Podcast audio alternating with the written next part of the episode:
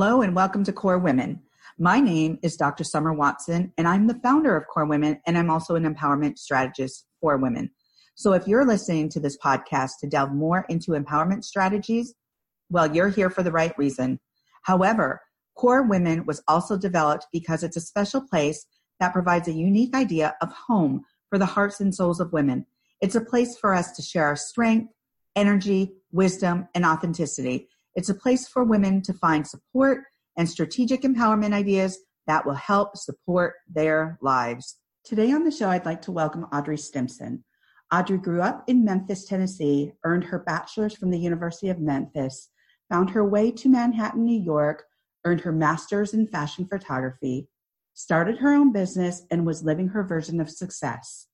However, there was one big issue to be addressed, and that was her addiction to Adderall which she has been on since seven years of age. There's so much to talk about here, and I want Audrey to tell you about her journey. Let's get right into this, Audrey, and welcome. Hi, thank you so much for having me today. I just wanted to shed some light on an issue that I've dealt with my entire life. Um, since I was seven years old, I've really used Adderall to slay, as you will. And um, after years of use, I started getting really ill and feeling um, had a lot of gut health issues, and I just couldn't do it anymore. I want to start from the beginning and what it was like growing up in Memphis and when you were seven. And we'll get into those other questions, but tell me what it was like growing up in Memphis and what the reason you were initially put on Adderall for. So that's really important for the listeners to know, I think. So growing up in Memphis was awesome, you know, the home of the blues. Um, I I was a very talkative and friendly child, um, very outgoing. But I think you know multiple teachers had told my parents um, that I was having a harder time getting things done. I was making good grades, but I was having a little bit harder time concentrating and really executing like the homework easily, I guess. And I couldn't, I was concentrating on everything instead of just one thing. It was just, I wanted to concentrate on too many things and I couldn't just narrow in the focus. Right. And so multiple doctors, she took me to multiple doctors and they all said the same thing that I needed to be medicated. And back in the 90s, like you didn't really know that there was anything negative. You just wanted your kid to be okay. And so my mother and father, you know, made the decision to put me on Adderall.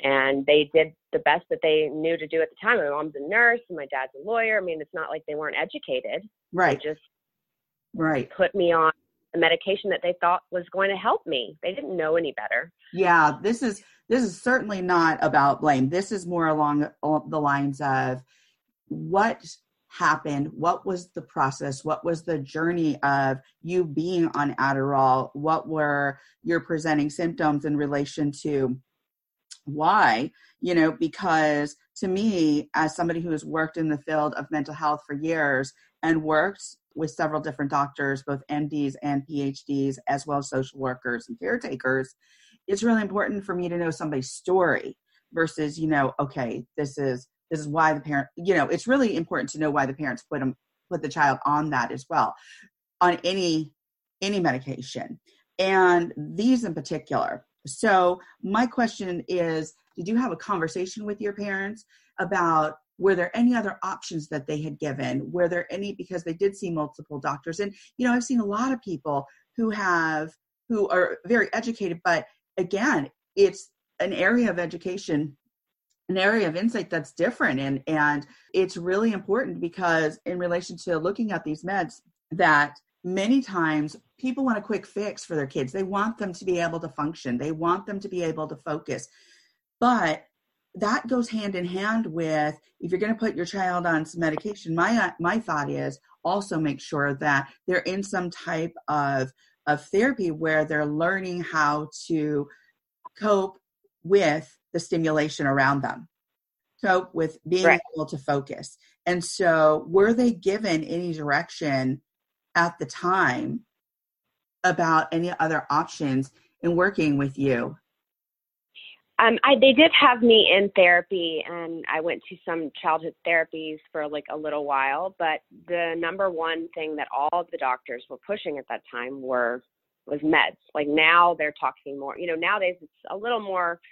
There's a little more knowledge about it not being the greatest option for your child, and there's a lot more um, awareness of diet and um, environmental stressors, and also like they just require kids to not. I mean, basically be doing adult things. Like you're going to put kid in the school all day long, no PE, no art, and you're just going to like sit here. Like I don't even want to do that. Like for eight hours at a time, sit still. So it's just we require so much of our children, and I think that that is very difficult in itself. Um, to be, you know, you just want to be a child, and there right. wasn't really any other option given to me at mm-hmm. that time. But I am thankful that there are a lot more, there's a lot more awareness of it now. I mean, there was no case study because really no one's been on it long enough to do that until now. I was on it for 23 years. Right. You know, you don't know the repercussions of a drug until, you know, there's enough case studies of people taking it for a long period of time. No, you're absolutely right. And one of the things that working in the field that I always had some issue with is that these drugs weren't tested on children and i understand why but at the same time they weren't so we don't know the long term effects on on children so you know that's a big deal but now just so that the listeners know there are other options so when you're looking at issues such as attention or lack of attention or overstimulation in a classroom or in a learning setting there are things like student study teams there are 504 plans there are individual education plans so there are a lot of things actually you can request of the school, of the teacher, and of the actual um, school district. Put it in writing, but make sure that you do request these things because then the, the, the schools will get together teams and talk about other options for kids. And I think that's amazing. I also think that there needs to be more um, awareness of diet. I fixed my, you know, I, we'll go into more detail about yes, that, but I are. fixed my diet first. And I think, you know, before trying to come off of the meds, and I feel like you know, gluten and sugar and things like that. You know, it's different for every person, and that's why I think elimination diets are amazing. Yeah. But I think that it's really uh, important to, you know, see what you're feeding your child every morning, or you know, um, and what makes them behave differently because gluten can cause like foggy headedness. It may not for every child, but it does for me. Right. So without gluten in my system, I'm able to concentrate better. Things like that I think are really helpful as well as like modalities like I don't know as much about EMDR for children, but it really is working for me with um, right. trauma trauma related to um, attention and other things. Right. So I, I think you're, you know, I want to take a step back again because I want to go like kind of weave through this journey because there's a lot for people to know here and you have some really great information. I don't want to skip a step here. So you're absolutely right. I think that, and I'm going to piggyback on what you said, that diet is really critical to look at. So if you're feeding your child uh, cereals that are high in sugar, that are going to break down, that are carbs, that are going to break down into simple sugars, that may cause some lack of attention. That might cause some overstimulation, some juices, which are laden with sugar. I mean, there's a lot of different things to talk about in relationship to diet because we may think that, oh, we're, we're you know make sure making sure that we're feeding our child a healthy breakfast or a nutritional breakfast nutritious breakfast. But at the same time if you're giving them a pop tart or even some types of different cereals or juices hey that might not be the best for that child in the morning. You know there might be other protein based type of options. So now as you were going through childhood you were on adderall that was something that was a fix for the time.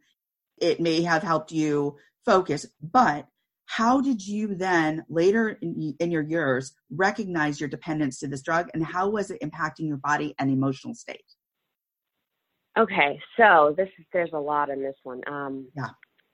Adderall for me, it did make me focus, and for a while, it caused a lot of issues that I didn't realize they caused until later uh, a lot of hyper focus on problem areas uh, with body dysmorphia. There's a thing mm-hmm. called Adderexia, which they, you know, it's like anorexia mm-hmm. on Adderall, but, but it causes you to to hyper focus on any flaw and obsess over things. So I became anorexic at the age of 13 on Adderall. And a lot of the memories and things that I would do, like obsessive working out, obsessive, like over controlling my food, obsessive over things that weren't actually important. Um, it, it really I think the focus is great when it's focused on the right thing, but it didn't really. It was, I all of a sudden I'd be focusing on like I'm gonna like restructure all my photos in my phone for like the entire day. You know what I mean? Just right. you you focus on like, or I'm gonna clean the whole house, like, and then not really getting the things that you need to get done. It just it made you feel high, like you could get anything done, but at the end of the day, you'd feel um, you need to wind down and and you know younger years i just couldn't sleep I couldn't eat, which I, you know, later used to my ability to to restrict myself from food. Mm-hmm. And I became addicted to that because mm-hmm. I wanted to look perfect and be perfect and and Adderall helped me do that or so I thought. Right. So I think that the addiction formed over time to those um, different connotations and like realizing like oh I used it for this or I used it for that and over the years uh, we'll talk about like what happened later, but you do need to wind down in the afternoon and it, you know, it wears off. And I was moodier and I felt more disconnected and I, I always felt different. Like I just didn't quite fit in.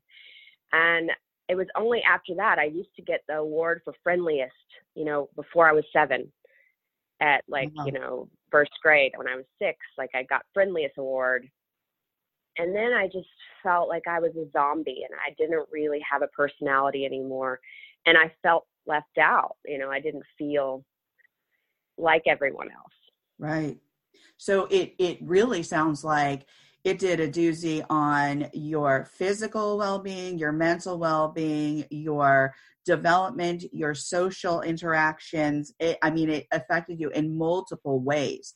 So, yeah, you know, when you're looking at somebody and they're functioning, you know, at least when I, you know, did my assessments, I'm looking at multiple areas of functioning. And so I'm hearing you talk about the ways that you're functioning, the multiple ways that you're functioning, that it really impacted you. Maybe not in a good way. And it also sounded like before the age of seven and before you put were put on it, you were able to really show your authentic personality, who Audrey was. And now, okay, so now you're you have this awareness. It's been years that you've been on it. You come to this awareness that, hey, this may be impacting how I function and I don't like how I'm feeling. So, how did you take the steps to start titrating down or tapering off this medication? Because now you're totally off, correct? I am um, off of it after six months, correct. I do think that there is like also just awareness of um, when I was, you know, in college and in New York and just working all the time. I did have to wind down in the evening, so I just want to like go ahead and just tell you that I I ended up becoming addicted to wine and alcohol to wind down gotcha. um, as a result of needing something to get me to be able to go to sleep, to be able to right. like not feel so like jittery and anxiety and depression and all of these other things that it caused. But then later, after about 23 years on the drug, I started fainting. I started having dizzy spells. I had a lot of gut health issues. I was sick daily. I, they put me on an antidepressant. They put me on an anti-anxiety pill because I just I couldn't function in the world. Like this drug led to another drug, led to another drug, and uh-huh. I was a full blown full blown addict. And I I never thought that I could get off of this drug. I literally said like, oh, I, I'm on Adderall. Like I can do this. I don't need, you know. But I I eventually knew I was like, I'm so sick. I'm dying. Like if I don't remove myself from the stressors of New York and the stressors that require me to be on this drug and go so um, just do more than what humans are really able to do, then I I'm going to this is physically going to kill me. So right. I started weaning down. Um, I I removed myself from the stressors and moved to Long Island for the summer with um, my now fiance Ben and his family, and I you know retreated to nature and started removing the stressors. And I was so sick that first I before you know, I started weaning down and it actually made it worse at first, my um, gut health, because um, 95% of your like serotonin regulators are in your gut. And mm-hmm. so when you start, you stop taking um, an amphetamine that really affects your dopamine and serotonin levels, all of a sudden you can't eat anything or process anything and you're actually getting more ill. So I, um, I, I did a step by step journey to get off of meds um, that I really, really um, think is important and I'm going to be writing about in my book. Do you want me to go more into that or do you uh, well, want to ask a I do I... ask a couple. I just want to note something here for the listeners too. I think yeah, it's really important that there's a lot of research being done currently and in the last few years about the mind gut connection. And it is so important. The research out there about mind gut connection in relation to your neurons and how they're related and the messages that are being sent from the mind to the gut is incredible. And so this is also going to be part of your story and what you're going to talk about. I know it because we've talked before. I know what your bio looks like. So you've told us a little bit about, you know, how it felt, what your body was going through, what your mind was going through. And I also want to mention oh, that what you said about it's almost a hamburger effect. So once you were put on this med, as you got older and you were trying to keep a a momentum that was so high that you then needed a way to wind down. So then you became addicted to alcohol to really counter the effects of the Adderall so you could sleep, so you could, you know, get a few hours of sleep, wake up, and then start all over again, and then start medicating yourself. So you were medicating in both prescription drugs, alcohol, in various ways. Now you've recognized that you need to start titrating off, and then it's starting to affect your body because, again, like you said, it's affecting your gut. And there's a lot of connection, again, like I said, between the mind and gut. So, folks, take a look at the mind gut relationship and uh, the research that's being done because it's really important. So, let's talk about the modalities of care and support for body and brain um, that you've used to support your process of coming off Adderall. And I know there's a lot to be said here. And I know you've looked at and used diet. You've also looked at um, EMDR. So why don't you go into that and explain what that is and what you've done? Because I think this is so important. Okay, so I definitely, um, like I said, I think that there's a step by step process, and I remove myself from the stressors. And then I was like, I need to figure out what is going on with my body. I just feel horrible. I'm so sick. And so I met, I actually met Tandy Gutierrez. Um, she owns Unicorn Wellness Studio.com. I think you've done an interview with her. I have. She's amazing. She's amazing. She's so, yes. And she was, I was at one of her full moon ceremonies in Brooklyn and I was telling her about all my symptoms and I was like, this is happening with me. So she gave me her book. It's a, um, a wellness uh, guidebook yeah. unicorn wellness guide. And I, yeah. she said, mm-hmm. just take this. Like, didn't ask for any money. I was like, okay, like, thank you. You're so amazing. I read it and I immediately was like, I have to do this gut reset, um, this elimination diet. And I really believe that it saved my life um, in, in a way that I was able to come off of, continue coming off of the meds without being sick and really know what was causing my like you know the foggy headedness causing um, more adhd symptoms so that when i was coming off of the meds i wasn't as scatterbrained. I was able to focus and it wasn't as hard um, a lot of people are really fearful of gaining weight coming off adderall they always say you're yes. going to gain like 30 pounds or and i was always so fearful of that because adderall causes anorexia. So you're already fearful of you know not being perfect and coming off of a drug that causes you to feel that way. So i think it's important to when i in my book for a lot of people out there that they're afraid of that. And so i fixed my diet first so that that didn't happen now I'm going to cut and in then, here. I'm going to cut in here for a moment because I think that, um, and I want you to continue, but I want to mention that you're absolutely right. And many times people will be what we call non-med compliant and they'll get off the meds that they're prescribed one in particular adderall because of the weight gain and then some people do see a weight gain and then go oh what do i do now because i don't want to gain this weight so there is that too and then they'll go back on because they don't want to gain weight so i'm glad you're mentioning diet because it's really important go on yes and so i did that first and then I'd like to preface I did I removed myself from the stressors and then I fixed my diet. And then I was like, I don't know how I'm gonna wake up in the morning and not want Adderall. Like I have to I need to do I need to check into rehab? Do I need to, you know, I'm I'm weaning down slowly and it was just this horrible process. And so I researched therapists and different things online and I finally found this holistic therapist in Huntington, New York. His name is um, Herb Cohen, and he does EMDR therapy, cognitive behavioral therapy, hypnotherapy, um, and different healing modalities uh, as well. And, and me, can I mention what EMDR is really quickly? So if people don't know, it's eye movement desensitization and reprocessing. It's a form of psychotherapy developed by Francine Shapiro, which was in the 1990s. And so it is a therapy where they have you recall distressing images and the therapist directs you to really make side to side eye movements or uses tapping and it has an 80 you know according to research it has an 80% success rate with people that are impacted by post traumatic stress disorder so i just wanted to mention that as well yes it's literally amazing um, but when I went in to do this session, I, you know, went in and they, you know, I had the sensors in my hands and he walked me through every single um, experience that I ever had using Adderall, like the highs that I felt.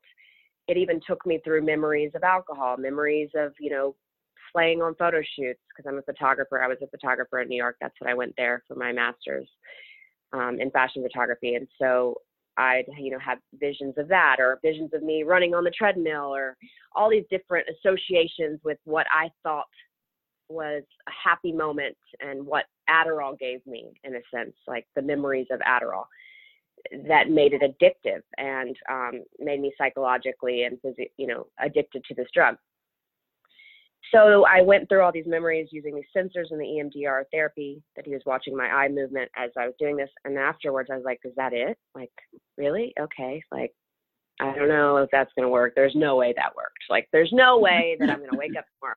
He told me on the phone, like, you'll wake up and you won't want it. I'm like, no, there's no way. Like, there's just, there's no way. So I went home. I woke up the next morning and I did not want to reach for my pills and I was like, "There's uh, what?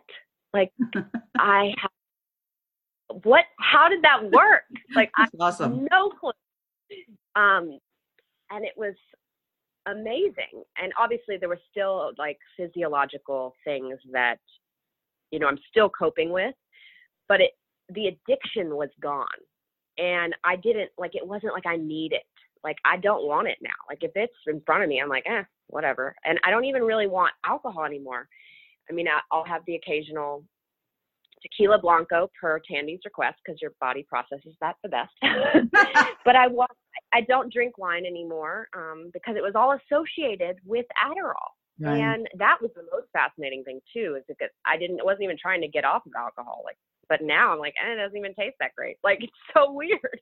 Right. Um, so, and also, I think that EMDR, is I'm working still. I'm using EMDR therapy uh, to remove trauma, and I'm trying to connect trauma with ADHD symptoms. Um, it's a process, but I do believe that it can affect those symptoms and that trauma is related to um, different disorders depression, anxiety, um, attention deficit hyperactivity disorder, mm-hmm. and so forth. Wow. So this this is a lot. So when you're talking about Adderall and speaking about your specific experience, what would you tell caretakers and those looking at putting their kids on Adderall? I would tell them that therapy is super important and actually seeing what the kids are surrounded by environment wise, uh, what they're being required to do, what their home environment is, mm-hmm. what their diet is, thinking about all of these different factors and how they work together. And I really feel like things like EMDR therapy, cognitive behavioral therapy, which is CBT, yep. Um, things that deal with the underlying problem instead of medicating a symptom. I think that that's that's where you know anybody needs to work with young children. Um, I think that there are a lot of ADHD symptoms and problems, and but it's also a lot to do with not having PE and not having art and not having you know get them outside. Um, yeah, meditation. Um, starting them early with like you know minute meditations or grounding or like you know here like feel the feet on you know feel the ground on your feet or just really getting them outside and not staring at screens all the time. Obviously, I know I'm I'm not a parent yet. I hope to be in the coming years, but I yeah. and I know that I, screens are inevitable. Like I'm not saying don't give your kid a screen ever because it's not possible, but I think that really surrounding them with art and extracurricular activities and getting outside and fixing their diet and you know having uh, healthcare pay for things like EMDR therapy. If these things were funded, I think it would be a lot instead of you know big pharma targeting kids with you know pharmaceuticals right. and medications. Maybe we could provide those therapies and those different modalities um, instead. Right, and I think those are fabulous suggestions. And if people have questions, reach out reach out to Audrey, reach out to me. And I say that because it's really important to know also when you're seeking out a, a therapist, what questions to ask, what you're looking for, when you're seeking out diet for your child, who to go to. So reach out to your resources and one of those resources is me and one of those resources is also audrey and other people in maybe your your club of friends and networks and so forth. Reach out to them and see who they've gone to or their recommendations in relation to professionals in the arena of of therapy. Know that there are some things in the schools that can be done such as student study teams individual education plans 504 plans to really help support your child the students. So, and I think what you have stated in relation to all those different options in regards to food, nutrition, getting outside, and and this is what really boggles me, Audrey, is that many schools now have done away with recess. How? How could you possibly? I, the, these kids can't be expected to stay at their desks constantly. They need some outside time. They need it, and in relation to screens, phones, computers, you're absolutely right. We're not going to get away from them, but we certainly need time away from them because that is contributing to, in my feelings, a lot of the overstimulation. So, exactly. Um, okay, so we've covered so much here and it's great information. Where are you at now in your journey? So I've been off of Adderall for six months, and it's still a daily process, but I am still functioning and I am able to do the things. I still work out weekly. I, I'm, you know, still using the same um, gut reset that Tandy gave me, and it's really, really helped with my focus on a daily level. Um, the dopamine was the biggest hit because my dopamine mm-hmm. regulators were compromised after 23 years. My body was like, "What? You want me to work by my by myself without anything now? Like, I don't know, like how to do this." So that takes about six months to a year to recalibrate those dopamine regulators, which I learned a lot about. And I think that it's a daily process, but I know for a fact that if I can do that, if I can get off of Adderall, then you can do it too. Like, and that anybody can get rid of their addiction. That is important in every case. And let me put this out there too every case is different. So make sure that you know you do look at your resources your medical resources what's happening in your your social construct what's going on in your home. There's lots of different factors to to look at and consult your medical practitioners and get a second opinion. Get a second opinion. Yeah. always remember you can get a second opinion. And yes what you said about you know your dopamine receptors being compromised because what happens is Adderall is a stimulant. And so what it is doing is for somebody who is having hyperactivity or attention deficit, it's it's trying to focus them and it's trying to counteract that with a stimulant. And so it's releasing excessive dopamine into your syn- synaptic clefts so of neurons. So what that means is yeah, you're getting a lot more of a push of your dopamine. So when you're not on that, you're like, whoa, what happened? What happened to my happy neurons? What's going exactly. on you know so so it's it is a tough adjustment. It's very tough and those people who are looking at titrating down or getting off please please please have a source or a system of support around you. It is so important and remember to check with your providers because it's very important. So um now with all the said, such great information, Audrey, and I and I want to thank you, you know, for being on the KORE Women podcast. But before we leave and before we get off, if you were to leave the listeners with some words of wisdom, what would they be?